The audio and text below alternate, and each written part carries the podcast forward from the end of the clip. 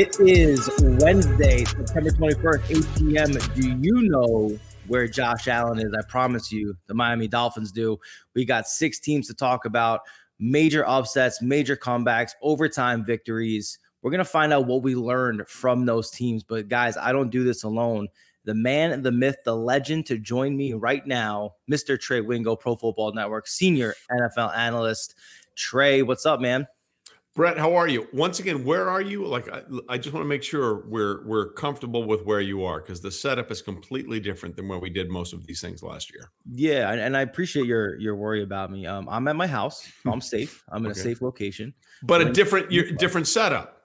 This is a different setup, yeah. But don't worry. Don't mind me. I'm eating chips. Just go ahead. I'm gonna have chips. Do you? But continue. Next week, I'll be back at my at our studio, and you'll get to see the nice football stuff. But until then, all right. My beautiful living room. I like your living room. It's impressive. I'm not gonna lie to you. Yeah, I appreciate you. By the way, I've lit up the comments on the side. So whenever you guys want to chat with us, put in the comments in there, and we'll get to that at some point. Brett and I got a lot to get to. We love talking to each other, but we also want to hear from you guys. So fire it up. Let's go. Yeah, absolutely. And let's get into it. Let's start with our first segment. It's time to learn, Trey. And that's a lot of what we want to do here at Pro Football Network. We want to teach you. We want to get you to learn. We learned a lot from these different teams. Let's start off with the Miami Dolphins and the Baltimore Ravens. What a back and forth. Actually, it wasn't back and forth. It was all Ravens for 75% of that game. And all, then all Tua. A lot of questions here because the Ravens are contenders. The Dolphins have playoff aspirations. The way that game unfolded and ended, Trey, who did we learn more about? Did we learn more about the Ravens and what their future holds, or did we learn more about Miami? That's a great question, and you said that to me earlier today, and I'm not sure I can answer that yet. I mean, the easy answer would be, well, clearly we've learned more about Tua and the Dolphins. I mean, week one, he beats Bill Belichick. I'm not a believer of wins and losses being a quarterback stat, but the NFL keeps them. He's the only quarterback ever to start 4-0 against Bill Belichick. So that's a big feather in his cap. And then, of course, he comes from 21 points down in the fourth quarter. First time that's happened in 754 games, by the way, including playoffs. The last time that happened, you'll love this. It was the December 19th, 2010 game between the Giants and the Eagles when Deshaun Jackson, Matt Dodge, the punter, kicked it right to him, even though Tom Coughlin told him not to, and they fumbled the punt and ran it in for the walk-off punt return score, and this was Tom Coughlin looking at Matt Dodge after the game. Yeah, beeline off the sideline right to him. The death stare. So, it would be easy to say. It would be very easy to say, clearly we've learned more about Tua and the Dolphins. I'm not sure that's true. If you go look at some of those throws, the Ravens secondary just decided to let Tyreek Hill run behind them. They chose not to defend him. So I don't know if it says more about Tua and the offense, as well as they played and the stats they put up, or if it says more about how ridiculous the defense was for the Baltimore Ravens. So I can't quite answer that in any sort of really valid form, if you can appreciate that. I can, because it is one of those things where, like I said, you watch three quarters of the game and you go, man, the Ravens are putting the beats right. They were killing them. Devin Duvernay was going to be a freaking MVP. I mean, they started that game with a kick return for a score, and then all this other stuff happened, and then they just completely forgot to play defense in the fourth quarter. So I give the Miami Dolphins and Tua all the credit in the world. But we're 2 weeks in. I'm not sure what I know more about the deficiencies in the Ravens secondary, or if Tua and company are the real deal. And I think that's the thing we learned, though, Trey, right? It's now we can target those things as what we want to keep an eye on with these teams moving forward. You said this in our first week's episode, and I think it's something that we want our fans and our audience to keep in mind.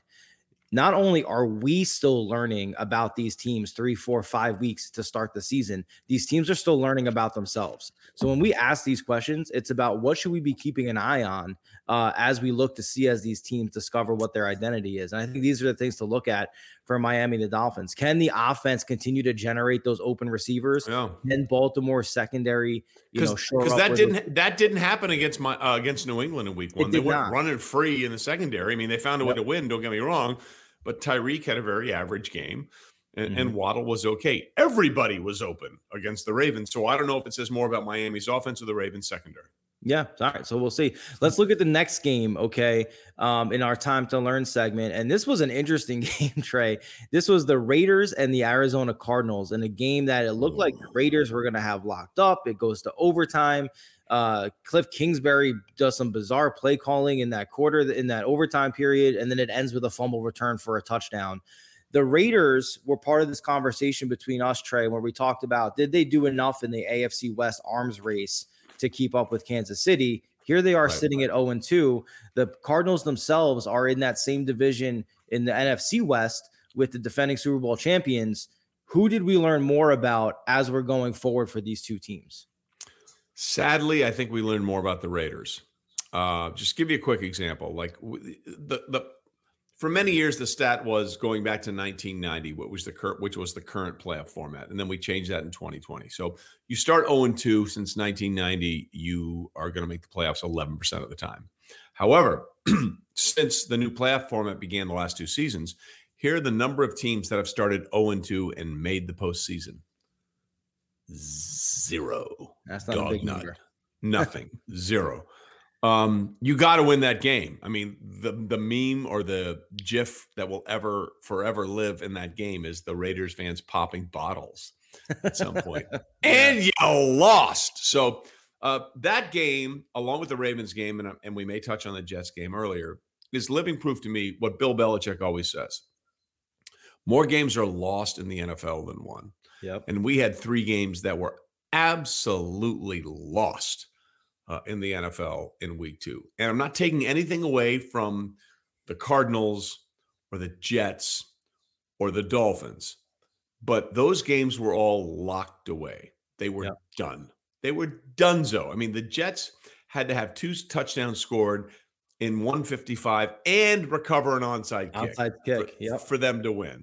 You know, we talked about the 754 games, including playoffs, in the way that the Dolphins came back against the Ravens. Sunday was the first time in the history of the NFL we had two teams down by 20 points or more at the half to come back and win on the same day. It had never happened before. Wow. So it was an outlier in every way, shape, or form. So I don't know what that means in terms of the Dolphins and the Ravens, but I think the Raiders are in real trouble. Everyone loves a brilliant offensive mind in the NFL. Oh, he's a terrific game planner. He does all these things. And that's wonderful. But at the end of the day, you have to be a game manager and a game executioner. And Josh McDaniels has struggled along those lines. And the Raiders made losing plays. The decision to let Kyler Murray on that one touchdown run, don't rush him at all, and keep 7 or 8 back toward the goal line. And he had 20.8 seconds on the clock in that game from CBS, which they did a great job with that. They put the stopwatch on that. You give any quarterback 20.8 seconds, guess what? They're going to find a way to beat you.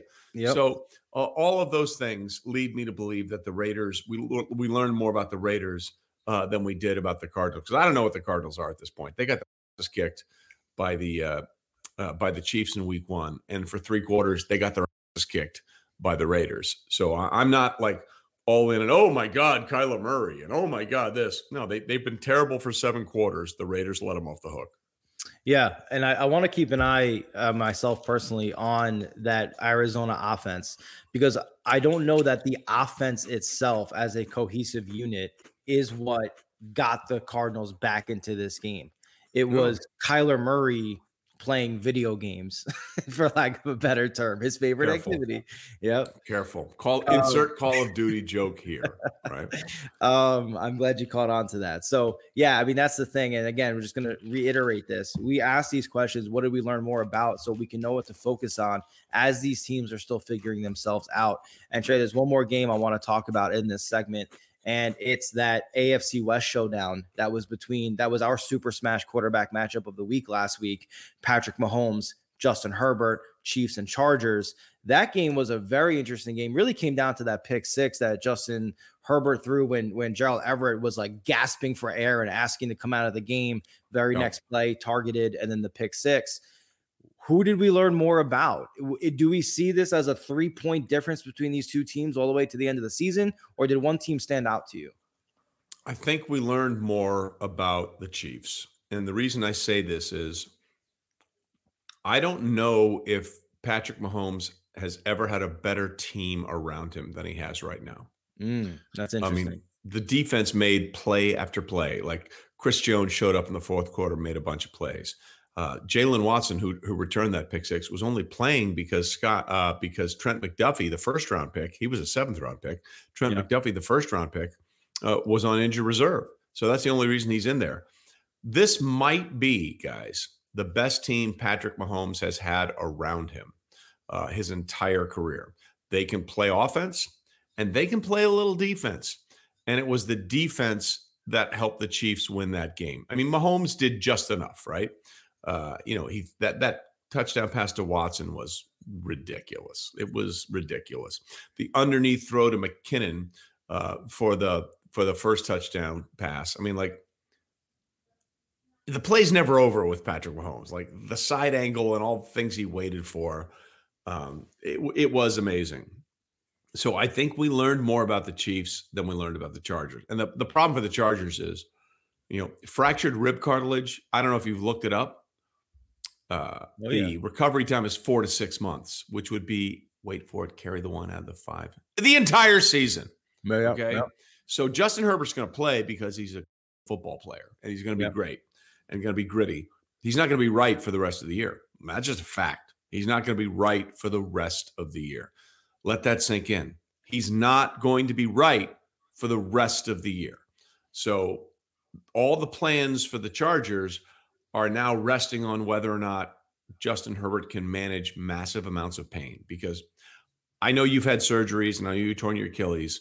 Yep. When you injure your ribs or rib cartilage, everything hurts. If you sneeze, it hurts.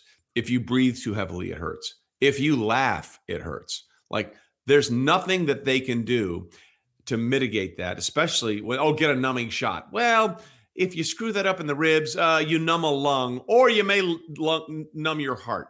Those are not good options. So it's going to be pain management. It's going to be a lot like Baker Mayfield last year, right? I know he had a torn labrum on his non-throwing shoulder. He still had a torn labrum on his shoulder, and he was out there for the entire season, and he didn't play well. And this is going to be the overriding thing for the Chargers going forward is Justin Herbert. How can he sort of gut through this season? So I think we learned more about Kansas City than we did about the Chargers. Yeah, especially because to your point, this injury to Herbert, who knows how that's going to affect the Chargers? How does that change things for them than what otherwise would have been? And for people to understand, your ribs, they protect your core. And all movement, upper body, lower body, lateral, forward, back, doesn't matter. It all starts with your core. So for him to move anywhere, his ribs are going to feel it.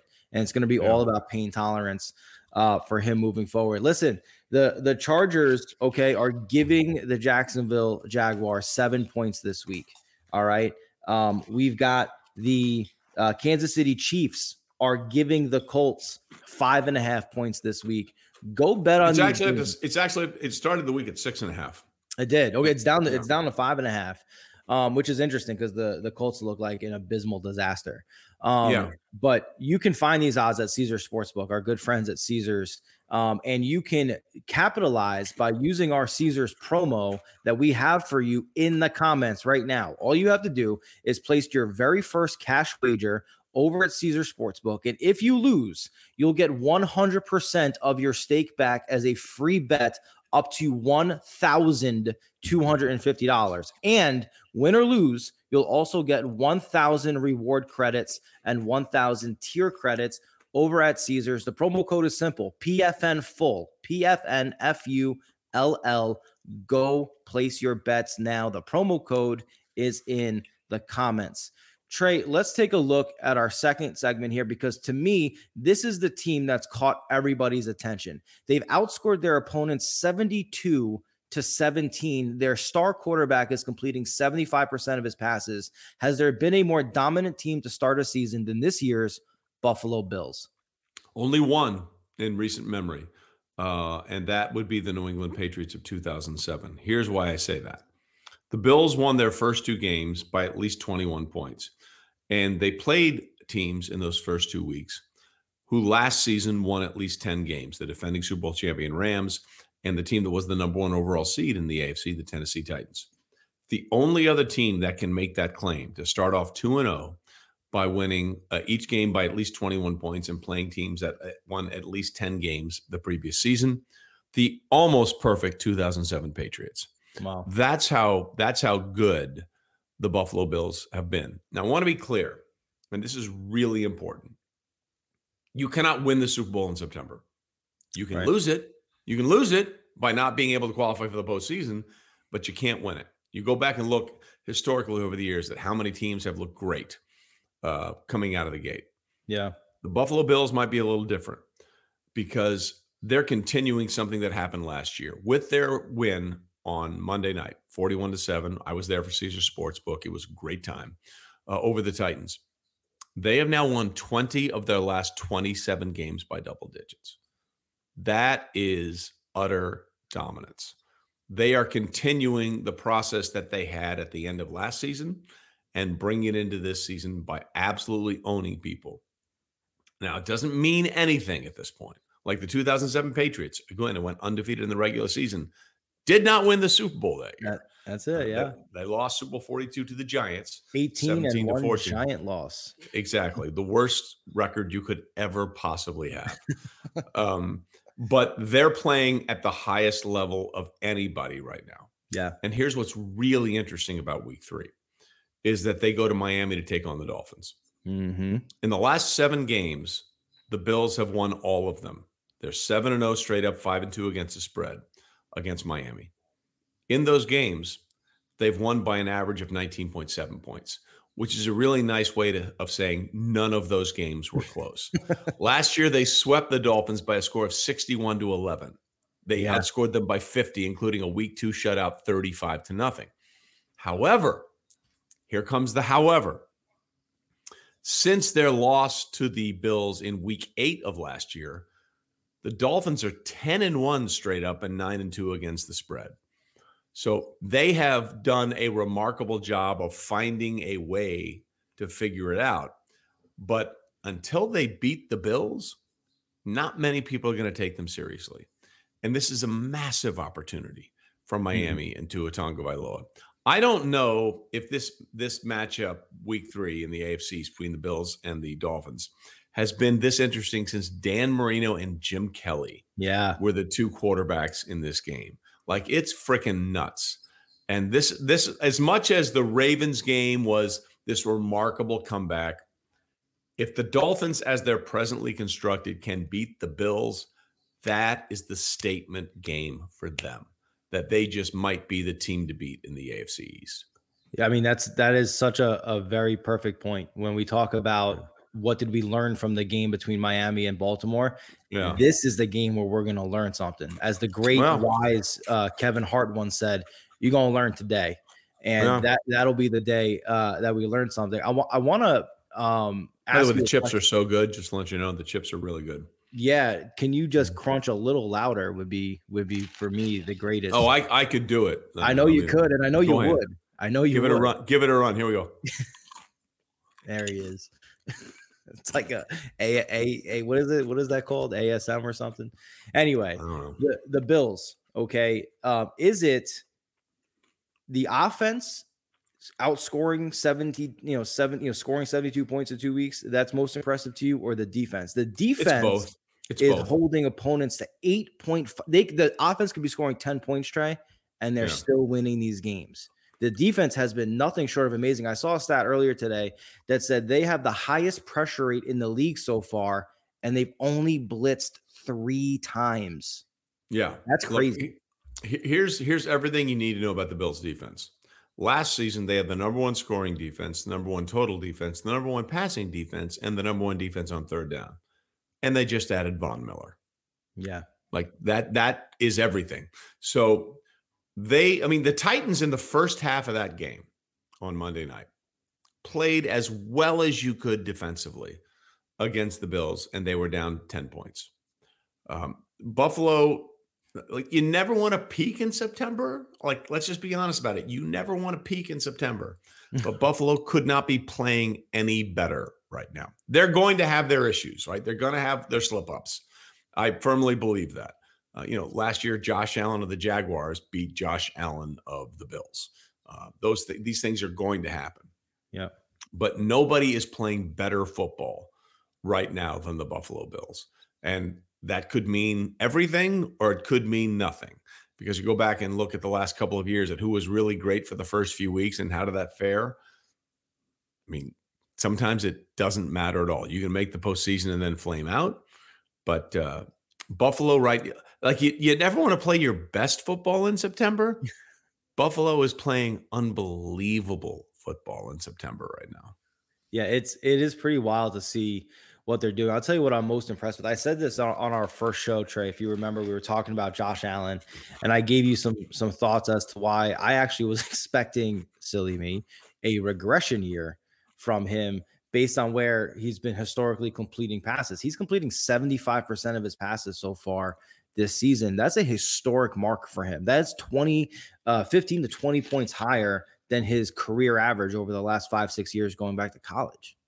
Well, the thing about Josh, which is interesting, is that he is still struggling a little bit in the underneath throws, like yards that are 10, passes that are 10 air yards or less. His numbers aren't great, but his numbers are so good in every other category that it's sort of being enveloped by that. But like, if you can take away the deep threat, and by the way, this Miami game is historic, because the top three wide receivers in terms of yardage are all playing in this game. Tyreek Hill, Stephon Diggs, and Jaylen Waddle. It's the first Week 3 game in NFL history where we've had the top three wide receivers in terms of yardage gained play in a Week 3 matchup. So to the point I was trying to make there is that the over-the-top stuff is off the charts good for Josh Allen right now. Some of the underneath stuff isn't.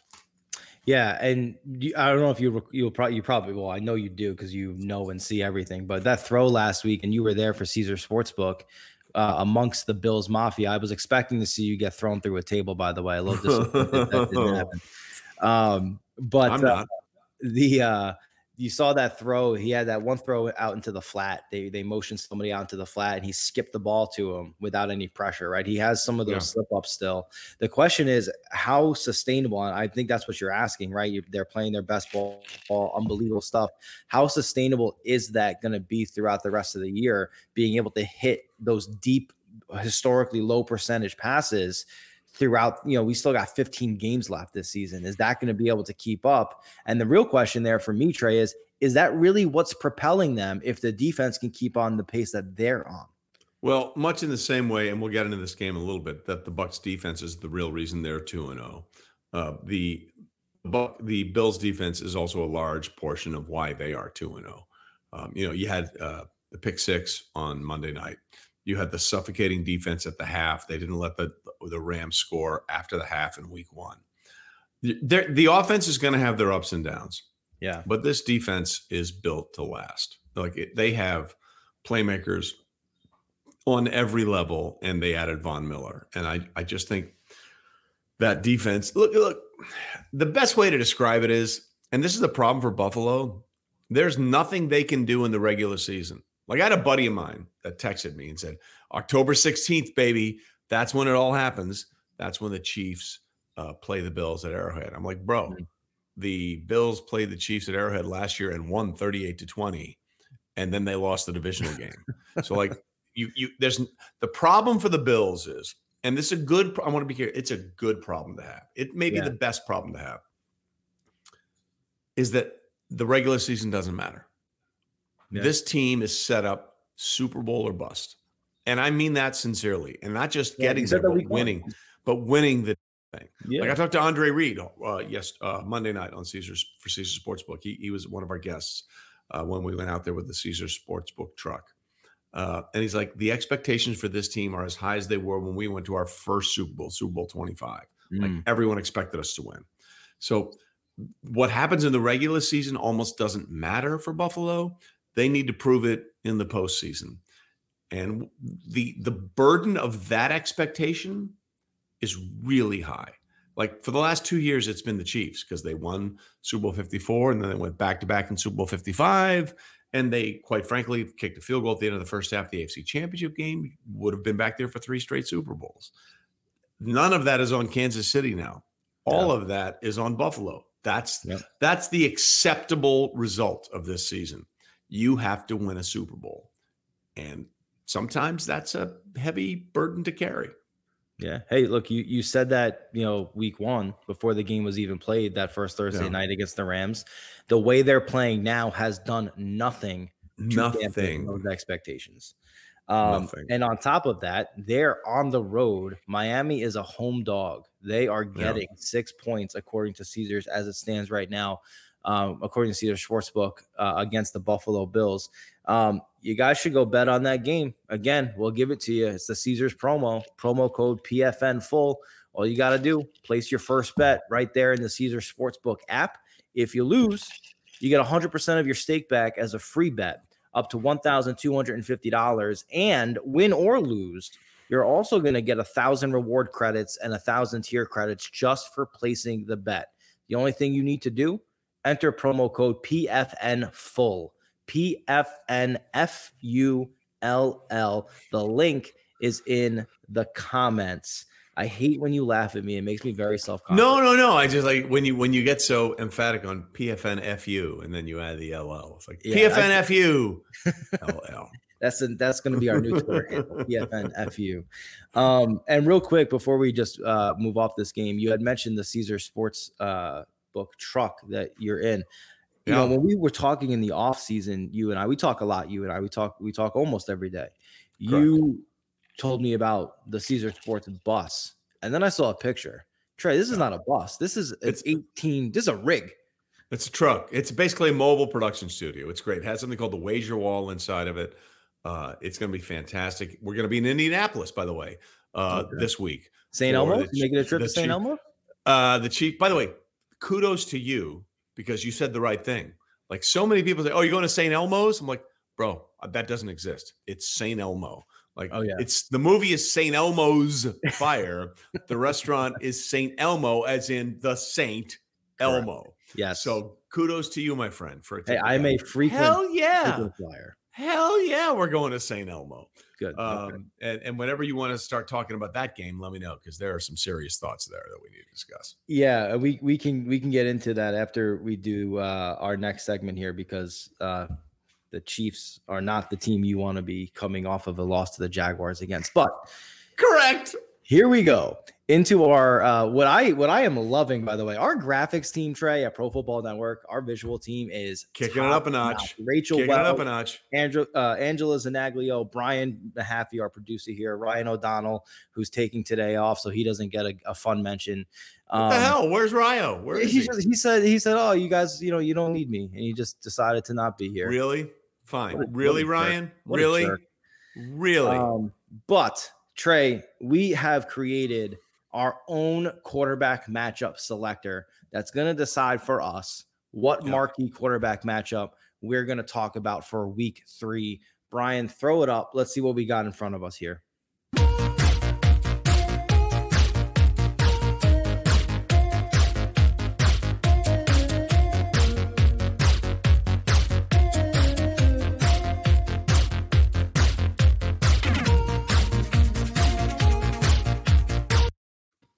All right. Tecmo Bowl. I like it. Very nice. There it is. We got Tom Brady in a can he keep up with Aaron Rodgers matchup because they don't play each other on the field. They play the other team's defense. But these are the two quarterbacks. Trey, you mentioned something about the Bucs defense being the reason they're 2-0. Here's what I'm going to say about this matchup, and then I'm going to kick it over to you. This very much feels like to me, and I don't know if it's justifiable or not, but it feels like to me the Pacquiao-Mayweather fight. Like we're getting it about 5 years. We've had this matchup before, but we're getting this one this year 5 years later than we probably would have wanted it. The names matter. But is it going to be a quarterback shootout the way we were talking about Mahomes and Herbert last week? Not with the team around them. I mean, like Mike Evans is suspended. We don't know what's going on with Chris Godwin. The offensive line that we've talked about for the Tampa Bay Bucs all offseason is problematic, whether people want to admit it or not. And the Packers have had one really bad game on offense and a decent game on offense because of all the new receivers. Let's put it this way. The most impressive thing about this matchup is it is going to be the fifth and potentially the final time we see Aaron Rodgers and Tom Brady square off against each other. So that's significant in terms of just what these two quarterbacks have accomplished. But do you want me to start on the Aaron Rodgers side, or do you want me to start on the Tom Brady side? You pick. I want you to start with the Tom Brady side, because I think that's the one where you alluded to the defense is a big part of that team's record. Where does Brady at this point fall into that? Well, Tom Brady's, and I want to be clear about this, and I want everyone to understand this and hear it the right way. Tom Brady has maneuvered and manufactured a great setup for himself. You know, he took 11 days off in training camp, and he's now taking every Wednesday off during the regular season. And I want to be clear why that's a big deal, because Wednesday is your install day. It's Wednesday is the day when you put, unless you're playing a Thursday night game, Wednesday is the day you put in the game plan for how you're going to play that week's opponent. So the idea that Tom Brady is taking every Wednesday off is kind of insane, for lack of a better term, for a guy who believes that every rep matters and has made a reputation on that. Like, he has this giant chip on his shoulder, you know, TB12, and, you know, being the 199th pick of the draft when he was selected. Like, that's been his mantra the entire time. This is weird, for lack of a better term. The offense over the last two games, because there was a pick six for a score, the offense for the Tampa Bay Buccaneers over the last two games has scored a grand total of 32 points, or 16 per game. They averaged 30 and a half last year, second highest scoring offense in the NFL, only to the Dallas Cowboys. You need to be either all in or all out to play this game. Right now, Tom Brady is trying to play while being retired. That's what's happening. And I understand it. And I make no comments about what's happening off the field. I have no interest in discussing any of that. If those are things that you need to deal with, then you need to deal with them. But, you know, I see Tom Brady through the first 2 weeks of the season tossing Microsoft tablets at the official partner of the NFL in each of those games. I see him screaming at his teammates and getting in their face and yelling. At some point, one of those teammates is going to look to Tom Brady and say, hey, bro, maybe if you hadn't taken a vacation in the middle of training camp, our would be a lot tighter right now. And, hey, man, how are we going to fix this if you're missing every Wednesday, which is install? You cannot play this game halfway. You have to be either all in or you're all out. Like Mark Schlereth and I used to always say when we did NFL Live together, the moment a player talks about retiring or saving his body, you're retired. You just don't know it yet. And Tom is trying to do both things. He's trying to have it both ways. And, oh, by the way, it's not working on the field. And from everything we read, it ain't working off the field either. So you need to make a commitment one way or the other. And this of being halfway is not working. And it's not fair to his teammates. I want to be clear about that. It is not fair. Like Mark also told me, when something was bothering me off the field, I was a football player. And I understand that. But you either need to decide to fix that stuff that's bothering you off the field, or block it out and put everything into playing football. And right now, Tom is trying to half-ass it, and it ain't working. It is not working. Yeah, we reported via Aaron Wilson here at Pro Football Network, our NFL insider, and you can find this report on our website at profootballnetwork.com. And we reported that, you know, when he took those 11 days off, he had some family time he needed to catch up on. There was some stuff going on with his family. The details of that, not something we got into at Pro Football Network, because they're not really relevant to football. The reality is what was relevant was he wasn't there for 11 days. He's now taking Wednesdays off.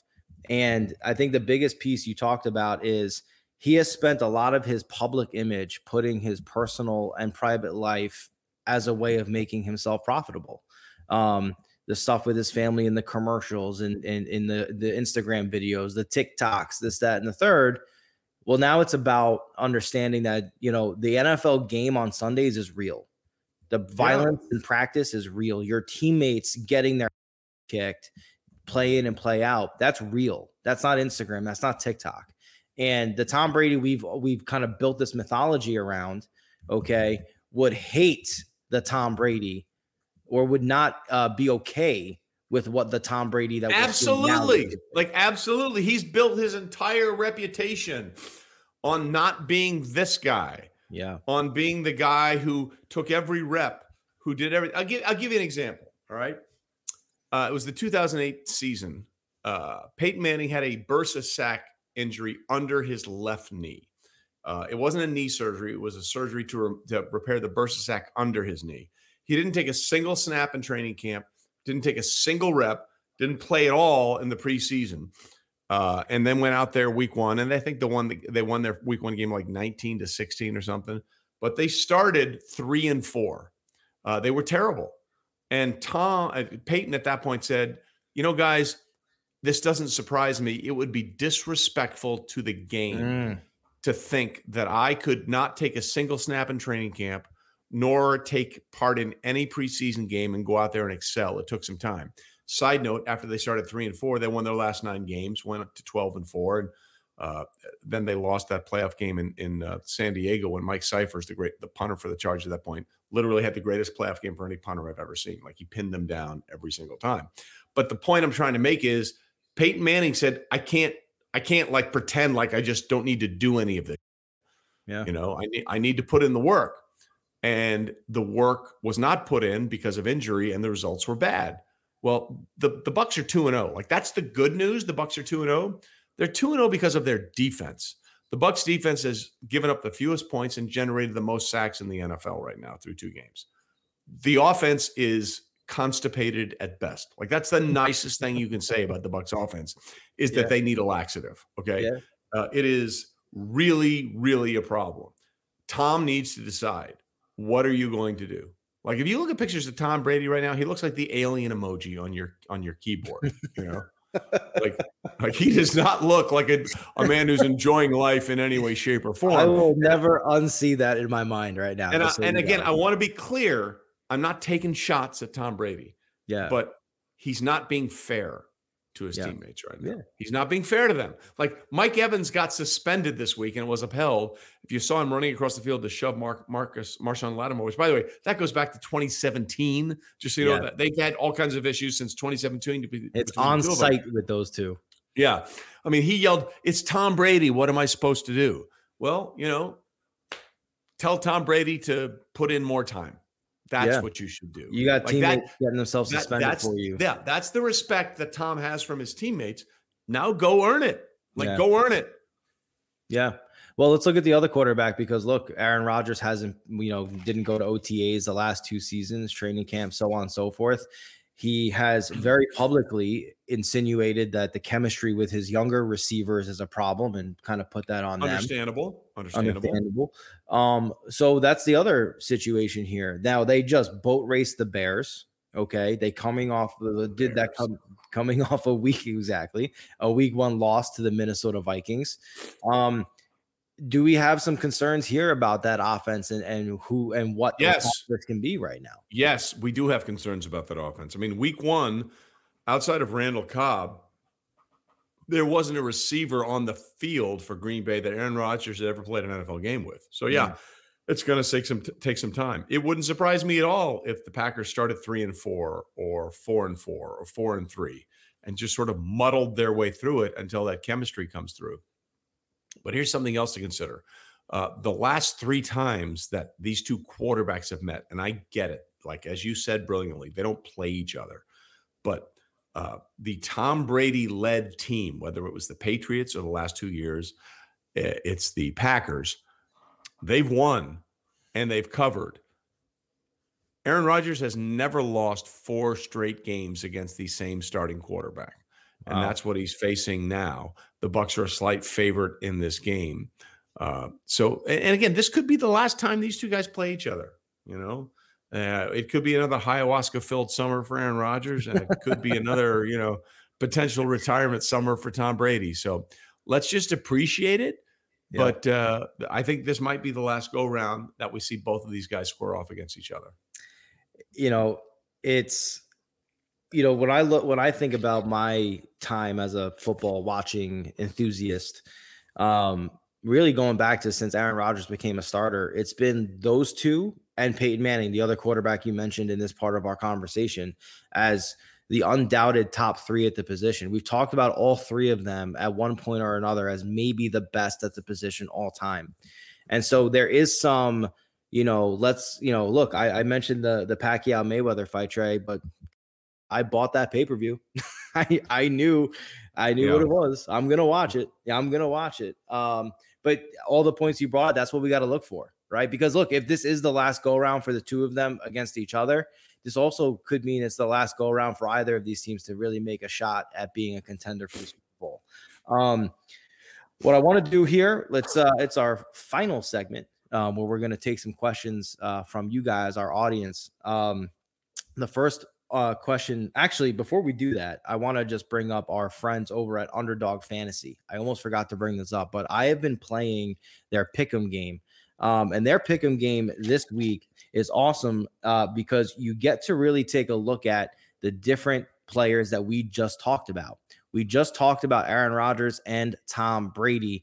You can play Underdog Pick'em, and you can take a look at higher or lower on Aaron Rodgers passing yards of 242.5 and higher or lower on Brady's passing yards of 259.5 in the Underdog Pick'em. Now, Trey, they have another game in their pick'em called Rivals, and this is where those quarterbacks go against each other. They're giving Rodgers 11.5 yards. Who's going to have more passing yards between the two, Rodgers and Brady, with Rodgers already getting 11.5 in that matchup? I am going to be playing that game on Underdog. You should too. All you got to do, download the Underdog app, enter code promo code PFN. Also, just click the link in the comments. It'll take you right there, promo code PFN. And that's Underdog Fantasy and PFN. Go win some money with them. Go win some money with Caesars Sportsbook.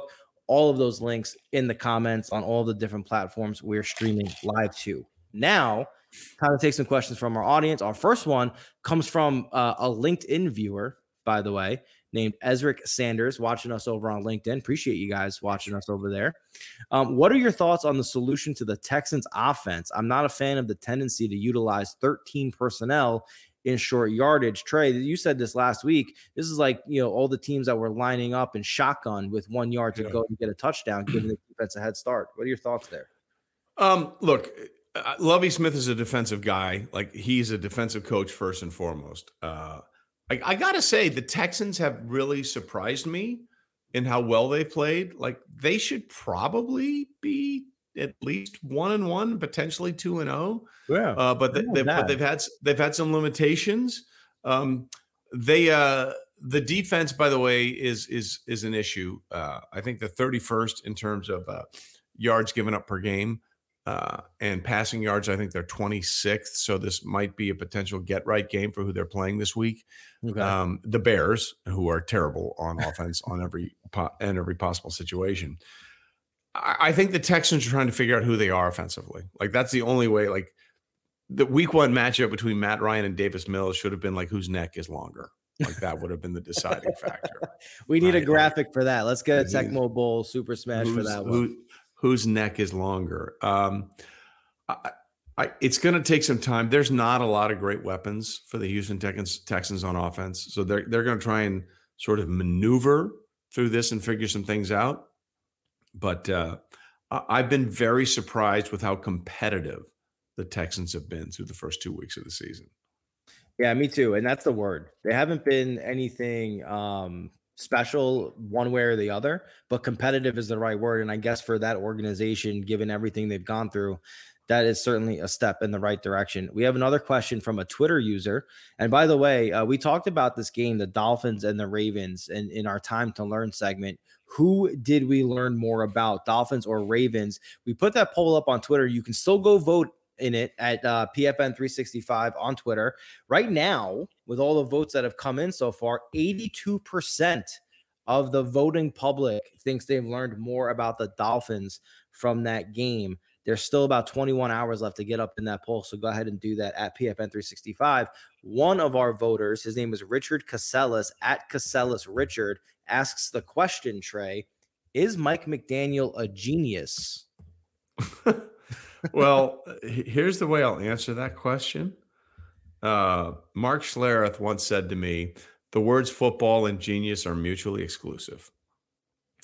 So I don't think that anybody is a genius in terms of football, but I think Mike McDaniel is a refreshing take.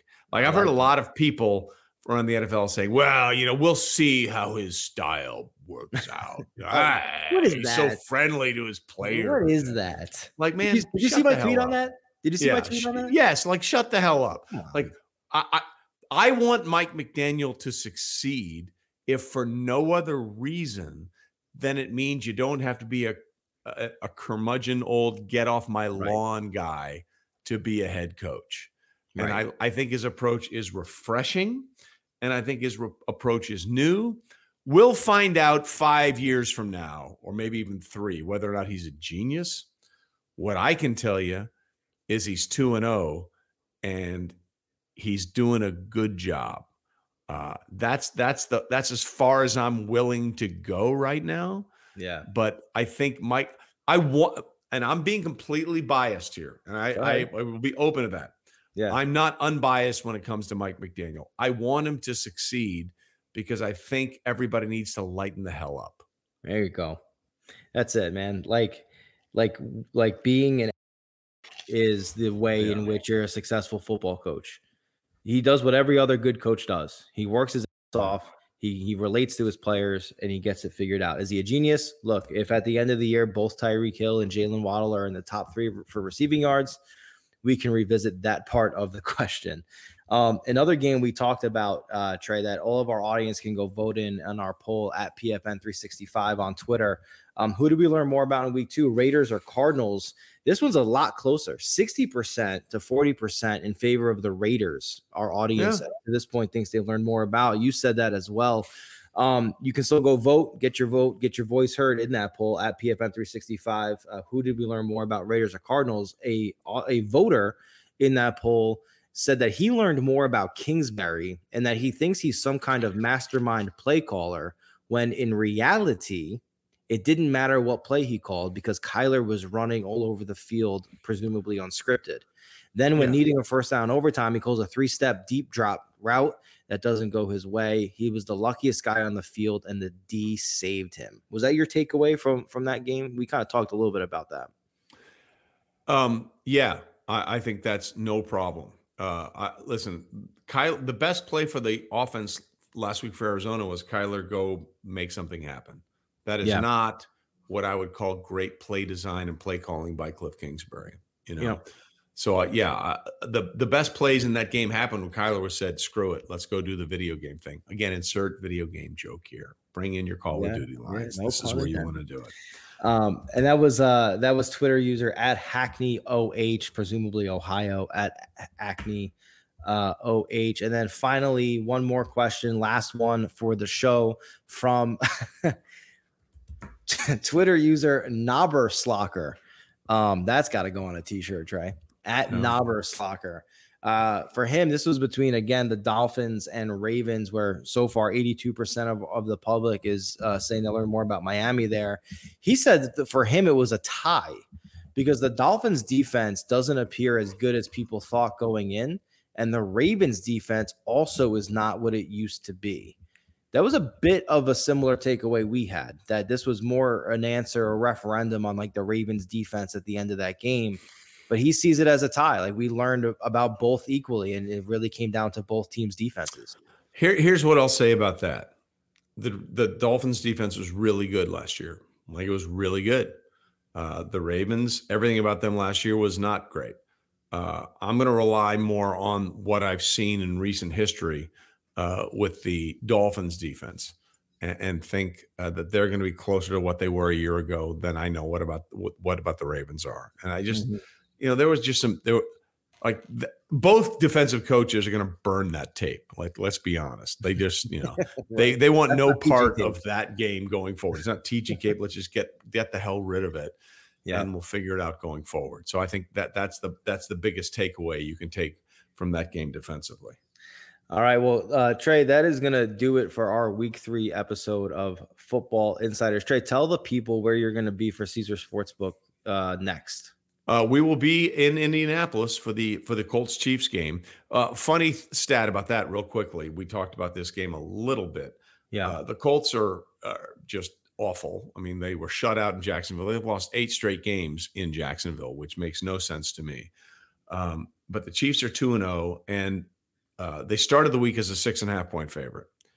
Patrick Mahomes has never in his career lost a road game in which he was favored by at least 6 points. He's 13-0 with the Kansas City Chiefs.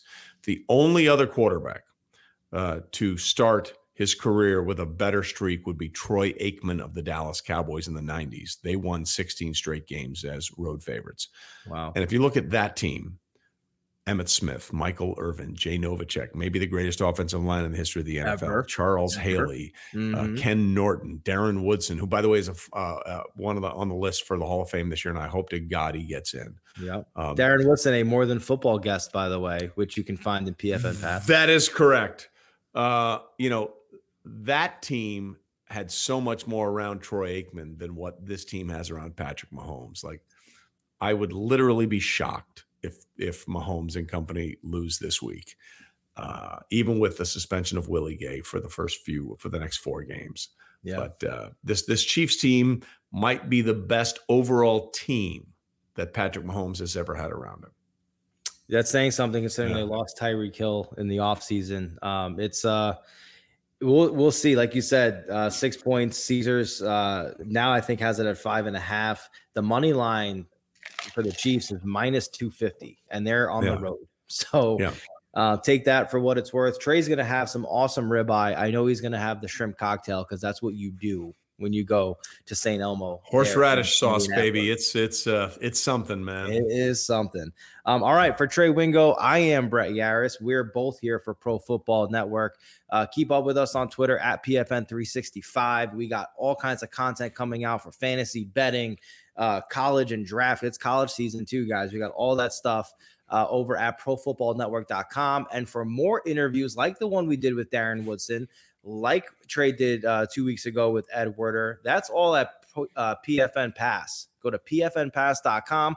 Less than 20 cents a day, and you are going to get exclusive productions. Our first full feature film, the documentary entitled Hopeful, the Psyche of the Cleveland Browns Fans and Sports in Cleveland, all at PFN Pass. We'll see you next week, guys. Peace out.